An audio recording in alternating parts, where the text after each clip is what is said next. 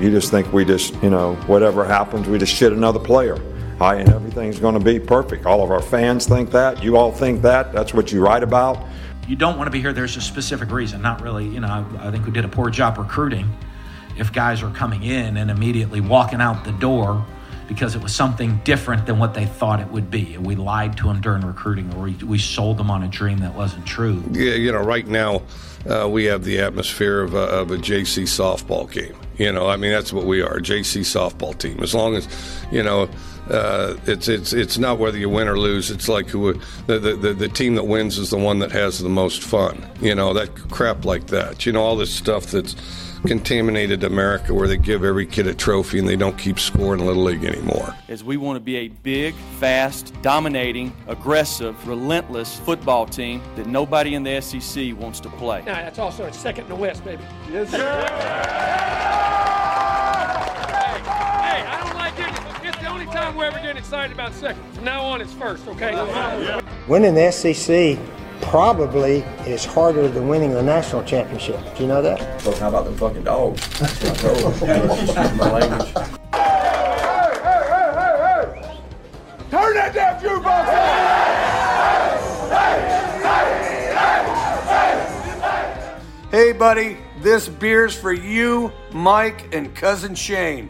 That S E C podcast loves the Pirate, and the Pirate loves that S E C podcast. Hail State. Welcome in the latest episode of that S E C podcast. I'm your host, Michael Bratton. I go by S E C Mike on Twitter, and I'm flying solo for this show. Tried to get Cousin Shane on the show. He's got family in town. So I joked with him, I'll, it's good to know where I rank in the family standings. I've lost another spot in Cousin Shane's eye, so everything's good with the big Tennessee homer. He should be back on the next episode, but hell, it's the offseason. He needs a break. We need to give him one, so didn't want to, you know, have a whole week go by without you guys having a podcast. Not a ton going on around in the S E C, but I, I got a couple items. I think this will be a pretty entertaining show. Got some good clips here. Survived the snowpocalypse. I'm just thankful to be alive. Anybody, if you're Middle Tennessee or Texas or Mississippi, all over the dang country, we got snowed in. I was right there with you. So now that I'm unfroze, I got some energy, ready to deliver a good show. And speaking about some energy, my God, have you guys seen this uh, Dwayne The Rock Johnson? He's got a new show. It's really weird. I don't even understand it. I gotta be honest, I've not seen the show, but I've seen the clip that I'm about to play for you.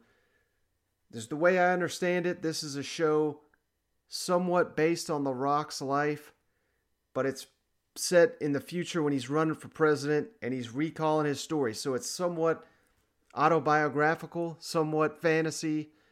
And man, they went on a fantasy route here because they got Coach O, Dwayne The Rock Johnson meeting Coach O down in Miami. It's the Beast of Bethlehem. Love Coach Ogeron. How the hell are you, son? Welcome to Miami football. Hey, you want some coffee? No thanks, I don't drink coffee. Oh, me neither. I chew it. Send it straight to the blood. All right, first thing I need to do, sir. All right, so that actor was really laying it on there pretty thick when he he missed the Cajun accent pretty bad. But you just know that you're going to use it in a show like this. That's a, probably a direct quote from The Rock meeting Coach O. And hey, how about this? So Coach O was on the radio here this week after the release of that show. This is on E S P N Baton Rouge. one oh four point five show off the bench. He's asked, what'd you think about this guy? And I should have meant, obviously this is audio, so you can't see the clip. That actor playing Coach O was about a buck eighty. I mean, he was, he was looking like me in middle school. So he was a small, small guy. Here's what Coach O had to say about seeing the actor portray himself on this uh, Dwayne The Rock Johnson T V show. Coach, uh, I, I got to ask you because you broke the news on this show a couple weeks back uh, that you would have a character in The Young Rock. Have you gotten eyes on uh, television, Coach O? Yeah, man, we got to get that guy in the weight room. Thank you, thank, thank you. you. That's exactly what I was saying.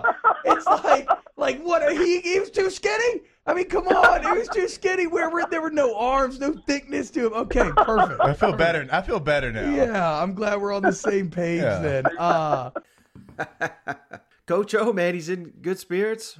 The losing streak's over. It's all nothing but good vibes down there in Baton Rouge. These recruits probably ask about being in the blind side to the, some of these coaches. Probably not going to ask Coach O about being in the Young Rock if I had to guess. Based on that clip alone. One other clip that caught my eye this week, Texas A and M A D Ross Bjork was on the Paul Feinbaum show here on Tuesday, talking about, uh, if you missed it, I can't remember if we talked about this or not, but the uh, the N C double A has extended the recruiting dead period, which means coaches are not allowed to go out on the road to high schools, meet with prospects, and schools are not allowed to have prospects come by campus unofficially or officially, can't come to the facility, can't come to spring practice, can't come to spring games. They've decided to push this thing back to May thirty-first, and a lot of people pretty upset with this decision. Now we got a complete recruiting cycle with no recruiting, and now we're going into this new one. This is an important time, particularly for first-year head coaches here in the S E C or new position coaches.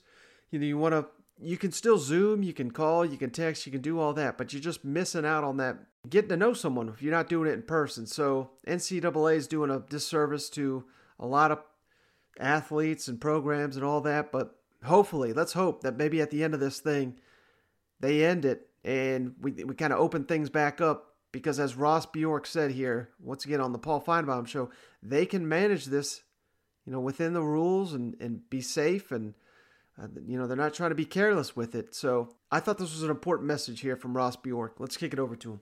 And Ross, on that subject, I know you, I know how. Uh, how concerned you, you have been uh, and, and how diligent uh, your staff and the entire university and the entire S E C, for that matter, has been about uh, protocols. And you were uh, in the news the other day when the N C double A extended the dead period with some comments, and we haven't had a chance to have you elaborate on that. Uh, yeah. What are your concerns about what is currently going on? Lots of concerns, honestly. Uh, even though we've been able to recruit on, on Zoom and things like that, recruiting is the lifeblood of any program. And so if you're not able to, to have families and young men and women visit your campus and, and look coaches in the eye and talk to our academic people and, and see all the great things that are on all of our campuses, we're really doing a disservice uh, to those young people, let alone our programs. And so my point, my frustration is uh, we've heard of kick the can down the road.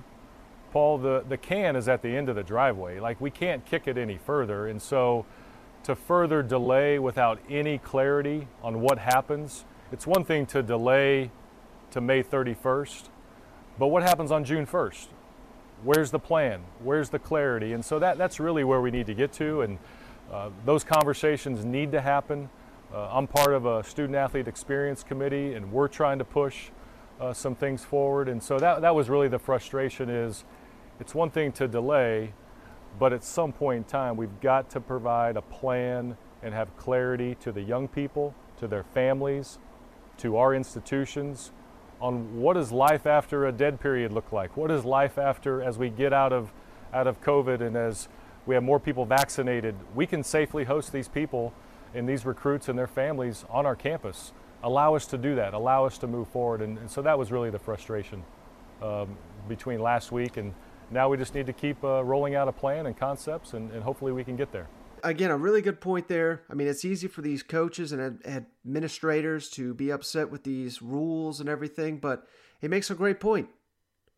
When are we going to see a finalized plan? What's the plan when this ends? Because at this point, we're a year deep into this th- COVID pandemic, and I've not heard any N C double A say, all right, here's maybe, you know, a first step to doing this or first step to doing that. And I'm talking about hosting recruits. I'm talking about coaches going on the road. I mean, I don't believe there's any information on any of it.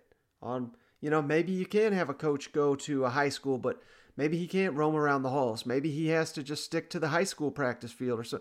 I mean, just really basic things like that they could be outlining now. It doesn't sound like they've been doing any work towards that. Maybe they got other stuff to do. Considering it's the N C double A, I doubt it. But, uh, you know, credit Ross Bjork here for lighting a fire under the N C double A's ass, because somebody needed to do it. All right, before we go uh, around the league, like I said, not a ton this week in the S E C. So I came up with, uh, you know, just something I wanted to throw by the audience here. You know, we like to cover as many teams as we can, so uh, any kind of league-wide idea, I'm always eager to, to throw it out there. But keep this in mind. Now that uh, Tennessee, they're one assistant coach away from having ten on-field assistants. The rest of the S E C, we've got complete coaching staffs all across the S E C outside of one remaining Tennessee assistant coach. So I keep track of all this stuff, and here's the reason why. I like to, you know, analyze this stuff, and staff turnover, you know, it's not going to necessarily make or break the season to come, but check this out. Now, going back to last season, the twenty twenty season, the two S E C programs with the fewest coach turnover, Alabama, Florida. Obviously, the two teams that won the division. Alabama played for it all, won it all. So, I'm not sitting here saying if Alabama had two coaches change or three, you know, they wouldn't have made that historic run they made, but and maybe last season, a little bit of an outlier potentially because of the, you know, the COVID and the continuity. That's something I harped on. I was hoping I'd never have to say that word again after saying it about nine hundred billion times last offseason, but it came to fruition. But going into twenty twenty-one, I think that could certainly play in favor of a lot of these programs. So here I'm going to break it down for you. The staff turnover. Now, again, I'm just talking about the ten full-time assistant positions across the S E C, and we're going to go with the programs with the fewest, beginning with Mississippi State and Texas A and M. Neither program lost a single assistant coach this offseason, so that's something to keep in mind when you're projecting the season ahead, that Mississippi State, Texas A and M, they're going to have incredible staff continuity. It's pretty difficult to go an entire S E C calendar and have the same ten assistant coaches along with obviously the head coach returning. So I like that when I look at Mississippi State and Texas A and M. Now next on the docket here, Georgia. Only one, one coaching change for the Georgia Bulldogs. That is promising coming off a season in which they had, you know, an offensive overhaul with a new offensive coordinator, new offensive line coach. I like that. Ole Miss, number two. They, they've had two, so they're next on the docket here. Not much turnover here for Lane Kiffin's program. Changed the defensive line coach, tight ends coach, one from each side of the ball. That could serve Ole Miss well. Here's Florida is up next. They have three, as well as Kentucky and Missouri. All three of those programs, three changes. But here's the difference. I know the, a lot of Gator fans out there wanted to see Todd Grantham gone, but Kentucky and Missouri each had a coordinator change among those three. Florida had, well, they had Brian Johnson leave. I guess you could call him a coordinator. He was technically the offensive coordinator, but we all know Dan Mullen down there calling the plays. So not a huge loss, more of a loss of a, losing a great quarterback coach, in my opinion, in uh, Brian Johnson. Moving on to the N F L. All right, next year, Arkansas with four coaches, new coaches this season, and one of them was already in the program just working as a, you know, an analyst. So I don't think it's going to be a make or break for Arkansas either, because you got both the coordinators returning. They're in a unique position where the coordinators hold a lot of sway over each side of the ball, I think a lot more than any other duo of coordinators in the S E C. L S U was up next. Five coaches turned over this year, including both coordinators. That Bo had to go. We've been saying, we all knew that. Bo had to go. And I think Ensminger, I mean, I, he did a hell of a job. They won the national championship. Let's not take anything away from the guy. But I don't know. I, I think they could potentially upgrade with both new coordinators down at L S U this year. Alabama, coming off a national championship, they lost six assistant coaches, one coordinator, of course, uh, Steve Sarkisian, off to Texas. But hell, replacing them with a couple of N F L coaches ain't bad either. So coaching turnover has never really affected Alabama. I don't think it will now. Now here's where we get to the staffs that are completely overhauled. Auburn, South Carolina, Vanderbilt. Each of them replacing nine assistant coaches and both coordinators. So again, this is Part of the reason why I'm so low on Auburn, nine assistant coaches turning over, two coordinators. Same with Vanderbilt, same with South Carolina. I don't think anyone's expecting anything from South Carolina and Vanderbilt. Doesn't necessarily make them the same as Auburn. Obviously, Auburn's a lot more talented than those two programs at the, as of right now. So something to consider. And then dead last, cover your ears, Shade, Tennessee Vols. All ten position coaches have been turned over, so obviously both the coordinators as well. And on top of all that, I threw a lot of numbers at you. It's probably a good idea Shane's not here because I got a couple more numbers for you here. Returning passing yards, returning receiving yards, and returning rushing yards. I looked up all this stuff. And main takeaways from this, along with the continuity of the, the coaching staff numbers I just threw at you. Here's my main takeaways here. I think Georgia's offense is going to be the best it's ever been in the Kirby Smart era next season. Why? Georgia's returning ninety-four percent of the receiving yards, ninety-eight percent of the rushing yards, and J T Daniels ninety-six percent of the passing yards. All those figures were near the very top of the S E C rankings. Georgia, you know, I'm not going to say they're a juggernaut. I don't think they're going to be the next Alabama, the next L S U of last year. I don't think they're quite on that level, but hell, they don't got to be because the defense should be pretty good. It's always solid under Kirby Smart. I know it took a step back last year, but there's a lot of injuries, and just last year, it's almost like you, you can't throw out last year, but I think we're going to look back at that year, and I don't know how much is going to translate from twenty twenty because of how weird it is. But if, and this is a big reason why I'm saying Georgia to win the East, win the S E C next year, so much production returning on that offensive side of the ball. Say it again, ninety-eight percent of the rushing yards. That's third third best in the S E C. ninety-four percent of the receiving yards. That's fourth best in the S E C. And ninety-six percent of the passing. That's sixth in the S E C. Now, a couple more takeaways here. Vanderbilt, I think, hey, I keep trying to pump up Vanderbilt.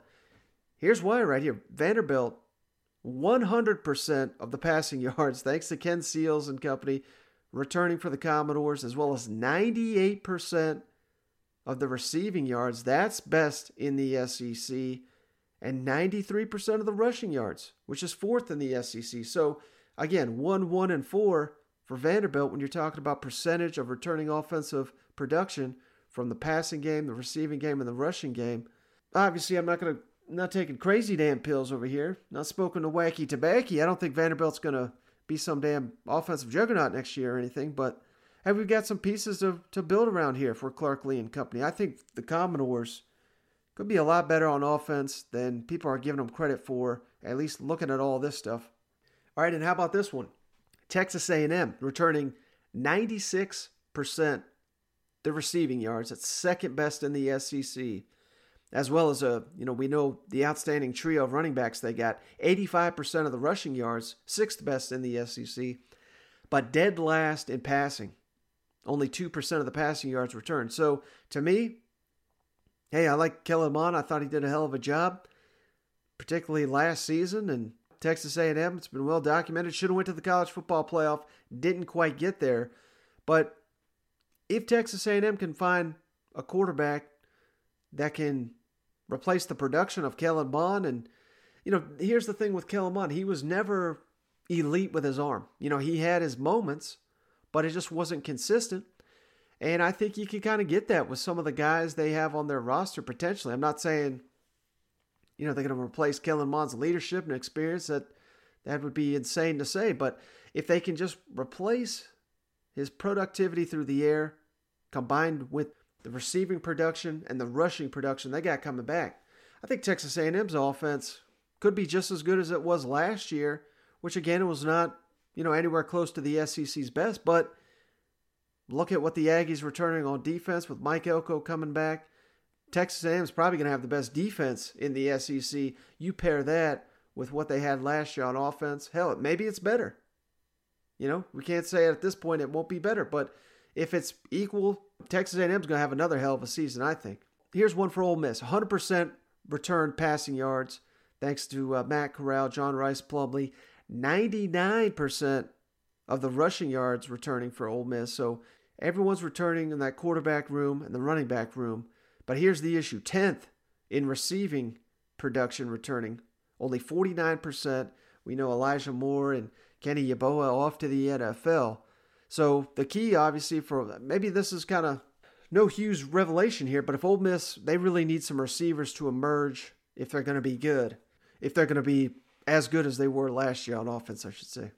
All right, last uh, item here before we go around the league.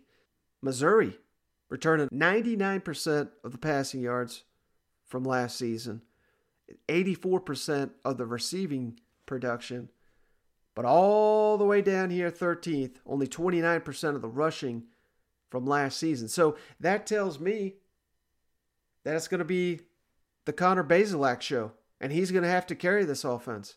And I we certainly saw flashes from him last year. I'm not saying he can't do that, but I don't think he's shown that yet, which is going to be key to the offseason for Missouri, is getting Connor Bazelak to take that next step. We're about to hear from Eli Drinkwitz, and that's kind of one of the keys to the spring. So that's something to keep in the back of your mind. Based on what we've seen so far from Connor Bazelak, it looks like he's got what it takes to be, the, be that guy. Certainly not saying he's not, but he's got to make that step. And if he doesn't, I think it's going to be a rough year for Missouri on offense, just based on that. So something to consider. On that note, let's go around the league. Now let's go now around, let's the go league. around the league. My, my daughters said something about me wearing a visor and need to put on a hat because I'm getting bald. So, uh, so I'm going to wear a hat from here on out. I mean, if you look over the next six years, I think we played Miami three times, Florida State six times, South Florida three times, Mississippi State once. So who's the S E C teams? You know, I mean, I don't think I think it's an injustice for the kids. They should, we should mix those games up, and you should, um, you know, play more teams from the West. Why, why don't you start calling around and see if you can get somebody else to play us, and we'll play them. I, we'll play anybody you can get to play us. In Louisiana, hold on a second. Hey guys, hey, I'm having a press conference, okay? Thank you. All right, starting here in Missouri, the Tigers are set to start spring practice here on Friday. So they're going to be the second team in the S E C to kick things off spring football. The Gators are already underway, posting all their videos on Instagram. It's so weird to see. That's kind of where the coverage is at right now. But, uh, hey, we'll take spring anyway we can get it. Now we're going to have two of the fourteen in the S E C by the weekends playing spring football. So that's great to see. And uh, sticking to the theme with Missouri, so since we last recorded, they lost secondary coach David Gibbs. He has left to go to U C F to serve as Gus Malzahn's new co-defensive coordinator. But considering the fact that Missouri turned right around and hired Aaron Fletcher, former Tulsa secondary coach, to replace David Gibbs, get him in here in time for spring football, that kind of suggests that uh, Missouri knew this move was coming. Hell, maybe they even told him to go find another job. I don't know, but I like this pickup for Missouri. Aaron Fletcher, Tulsa, they ranked number two in the A A C in pass defense last year. Two years ago, ranked number one in the A A C and number eight nationally. So you're getting a defensive backs coach that knows what he's doing. Tulsa, one of the more underrated defensive teams in the country last year, kind of off the radar there. So getting a good one there, I think. Missouri's got a full staff once again, and someone that probably Steve Wilks, the new defensive coordinator. Remember, they got they hired a former N F L coach to be the defensive coordinator there at Missouri. He, I'm sure, had a lot of insight on onto who they were going to hire. So probably works out best that uh, Missouri's David Gibbs leaves, and here comes Fletcher into the fold. I was just referencing Connor Bazelak and the big season he needs to have, and that's something that Eli Drinkwitz hit on during his first press conference of the spring. Let's kick it over to Coach. What What do you want to see out of Connor this spring, and how do you want to, him to kind of value uh, this time? Since, you know, when, when you usually when you work with a quarterback that has established himself as a starter, you know, the season before, what do you, what steps do you want uh, a guy like that to usually take in the springtime? Well, the first, first thing we have to improve on is our ball security in the pocket. Um, the second thing we need to improve upon is our uh, uh, ability to throw touchdowns in the red zone and be a uh, a more um, productive player in the red area. And then the third thing I want to see him is be aggressive. I don't want to see him be reckless, but I want to see him be aggressive this spring and figure out, okay, I can throw these balls into this window. I can I can put this ball here. I can back shoulder this one. I can fit it into that tight window and make mistakes and learn from those mistakes. Obviously, I don't want him to be reckless. I don't want him to be uh, careless or comfortable. Uh, what I want him to be is to challenge himself and, and uh, uh, continue to improve as a quarterback. And I think there's going to be, obviously, y'all be out with some practices. I think you'll see plenty of times where we're going to challenge him. So I hit on something interesting there. You know, Bazelak had a solid debut, but uh, non-Missouri fans may not have realized, you know, it's hard enough to start as a redshirt freshman in the S E C, ten-game S E C slate, no non-conference. But Bazelak only had seven touchdowns, and he had six interceptions. So clearly that's got to improve. A lot of that had to do with the fact that Missouri was so loaded at running back last year, so not having to force the issue with the young quarterback, certainly by design. But that's, again, that's kind of why I'm saying Bazelak's going to have to be the man if Missouri is going to take that next step. And that's what, you know, based on everything coach thinks they're going to do, that's what the fan base, hell, I had Missouri a little bit lower in my S E C East pro- projections. And my God, everybody jumped on me like, like Missouri's uh, the second coming here. So not saying that they can't be that, but they're a ways off from that, and that's got to be one of the keys to the spring. Now, the bigger team-wide issue, in my opinion, is replacing so many leaders, like a Nick Bolton, like a Larry Roundtree. And I think it's very easy to look at the stats and, you know, the upcoming N F L draft when those guys get selected, and you say, well, it's just one guy. It's just two guys. It's just three guys. But then that adds up, and it's a lot more than just looking at their numbers and saying, okay, we got to replace X amount of tackles. We got to replace X amount of rushing yards. We got to replace this. We got to replace that. It's that leadership on the sideline, during the games, off the field, in the weight room, all summer, all spring. And it's just a, it's a quality that uh, cannot be measured.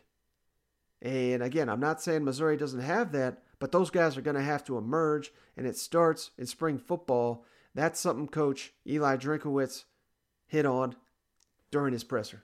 Hey, Coach, I'm I'm curious. Uh, you, you you mentioned not having any glaring um, holes as far as the roster goes. Uh, you've obviously got some uh, some leadership um, holes to fill and, and big shoes to fill with Nick Bolton Uh, heading off to the N F L in particular. I'm wondering how you see the the spring helping you uh, start to, to figure that piece of the puzzle out. Yeah, and I think this will actually go back to Gabe's question too. You know, obviously going into this past year, we were really worried about our defensive line having, you know, potentially nine uh, seniors leaving the program and trying to replace nine guys at that.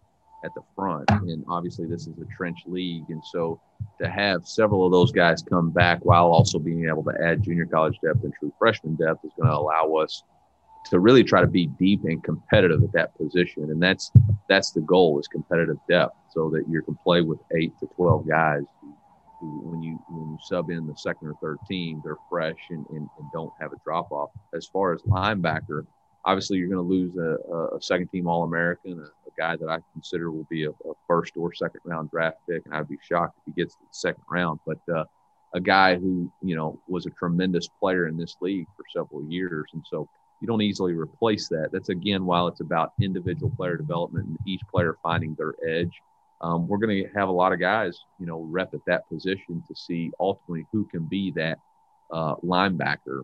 Uh, excited to see how the four, uh, four two five scheme that, that uh, Steve is going to bring in is going to, you know, amplify and allow our guys to play a little bit faster on the back end, knowing that they're just responsible for one gaps and a little bit more um, dialed in on, on exactly what their run fit is.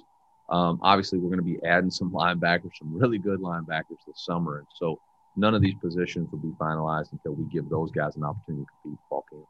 So I'm telling you, man, they keep talking Nick Bolton. He's already a Missouri legend. I think he's going to be one of those guys where we look back years and years and say, man, we just didn't know what we had when we had Nick Bolton. because you see it all across the S E C. When when a generational player like that leaves and you're optimistic that you can replace him, it's not always that easy. All right, the last thing here from uh, Drinkwitz's press conference I thought was kind of interesting. You know, I praised Shane Beamer when, you know, he gave out his rationale for why they pushed back spring and all that goes into, you know, a new staff, getting to know the roster, new strength coach and all that. And I thought that was the right decision. It's a completely different story here from Missouri. So they're doing it early, obviously. And there was no massive coaching change. There was no, you know, strength turnover. Uh, there was not a massive roster turnover. So from Missouri, it makes a hell of a lot more sense to get going early. And I, I just really think that, uh, and he was asked about why they were doing that and all that. So I really thought uh, Missouri fans would appreciate this answer. It seems like everything in the, the program under coach is uh, really measured, and this is just the latest sign of it. I, I was just curious. Obviously, uh, this is, is pretty early for spring ball, and you're getting done before spring break. Was there any particular reasoning that, that you wanted to to move it earlier, uh, or is that that just kind of when you've done it in the past? Yeah, I don't I don't want to lay on the beach worrying about spring football. So I'm just kidding. Uh, no, I, there, there's all kinds of reasons why. I, I think for me personally, I've done it before like this, and I feel like it's a really good opportunity for your guys. Uh, one, you take the six weeks uh, that they get back from um, what would have been our bowl game, but but they get back, they get six weeks to get their body in shape, and then you go straight into football. And once that's done, there's really four months of uninterrupted training that they get to change their bodies. And there's not going to be the wear and tear, whereas some programs will go eight weeks and then they'll spread uh, spring football over the course of six weeks.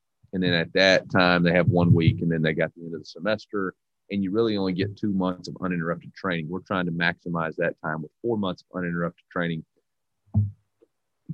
Give our guys a chance. If there's, you know, something unfortunate, uh, an injury or a twink day goal or something like that during spring, they have uh, four months to really get back to full speed. Um, and again, we want to try to create as little contact but as long recovery as we can to really enhance player safety.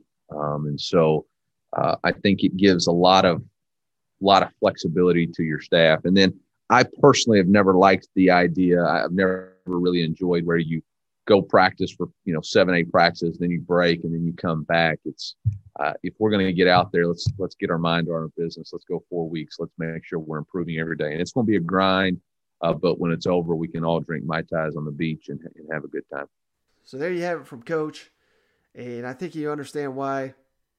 Night and day different from South Carolina, the situations, I should say, one Columbia to the next. So starting late, starting early, makes great sense to start early for Missouri, makes sense for South Carolina to start a little bit late. And I think the Tigers will benefit from it heading into uh, the twenty twenty-one season.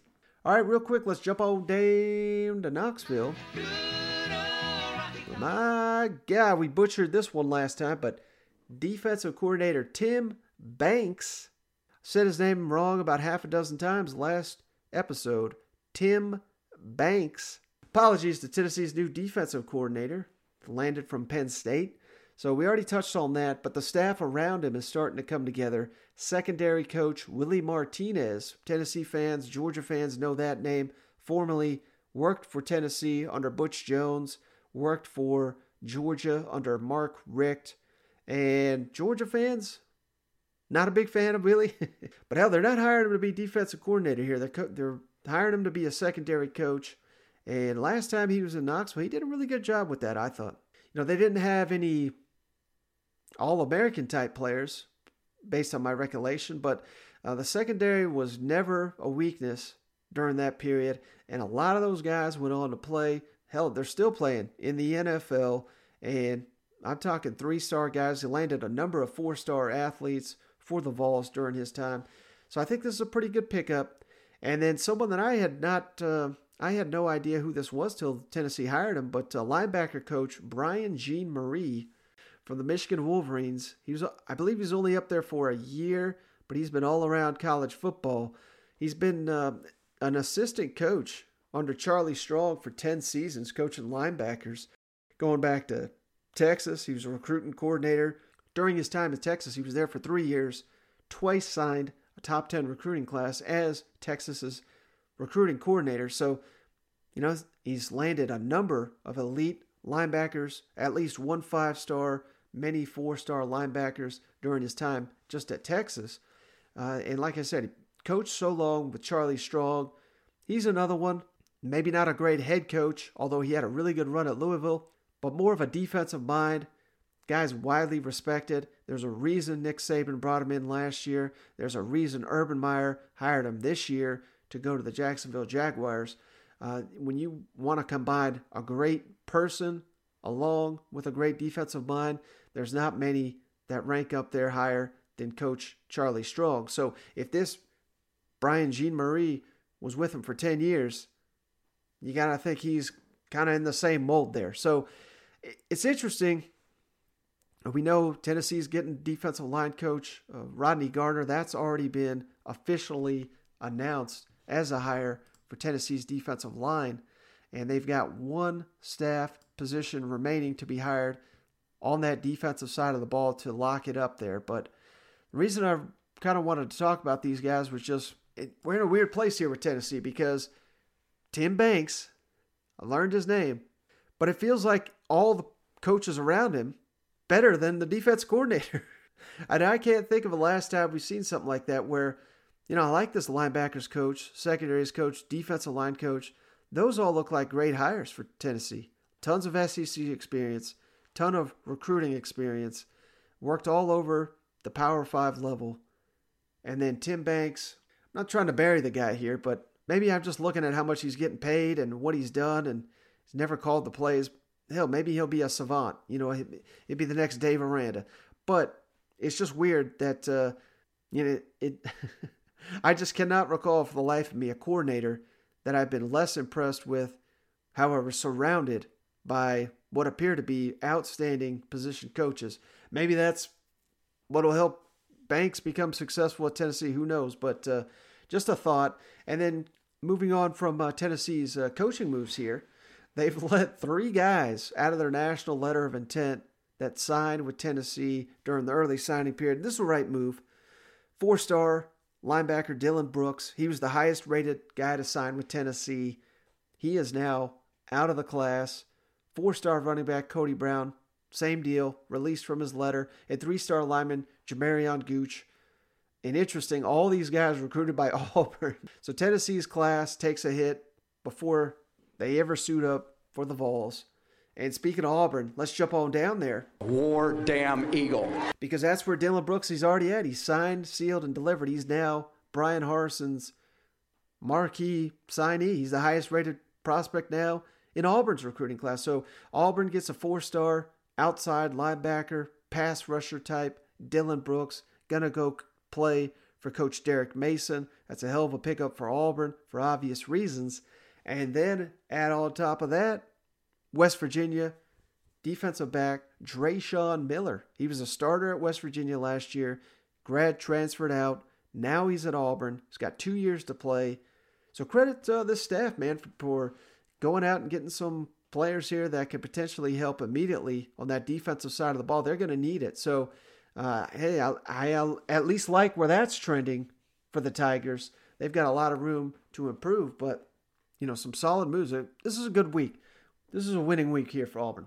All right, so that's all I got on this one. Like I said, not a ton going going on around the S E C. Hopefully, uh, I didn't bore you to tears here without Cousin Shade cracking jokes, cracking beers, and whatever the hell else he's cracking on the side here. But, uh, you know, just wanted to, I didn't want to leave you guys without a pod for the week. So last thing I wanted to do was leave you guys without a pod. So wanted to hop on here, get the news out, give you a little entertainment here for your commute. But uh, that's going to do it for this episode. And of course, you made it this far. Don't forget, leave us that five-star written review on the Apple Podcast app. And hey, we've got a sale right now on the T Public t-shirts, thirteen dollars for team-related shirts. Head on down to T Public. We've got the link to that in our podcast app. Just however you listen, there should be a, a link there at the bottom that, uh, and on our social media, I'll tweet it out there as well. But uh, head on over to TeePublic, get yourself a shirt, only thirteen bucks. These are high quality shirts. I'm wearing one as we speak. I really do like it. So, hey, that's going to do it. Thanks for hanging out. Thanks, Cousin Shane, for leaving me in the lurch here. We'll catch you on the next one.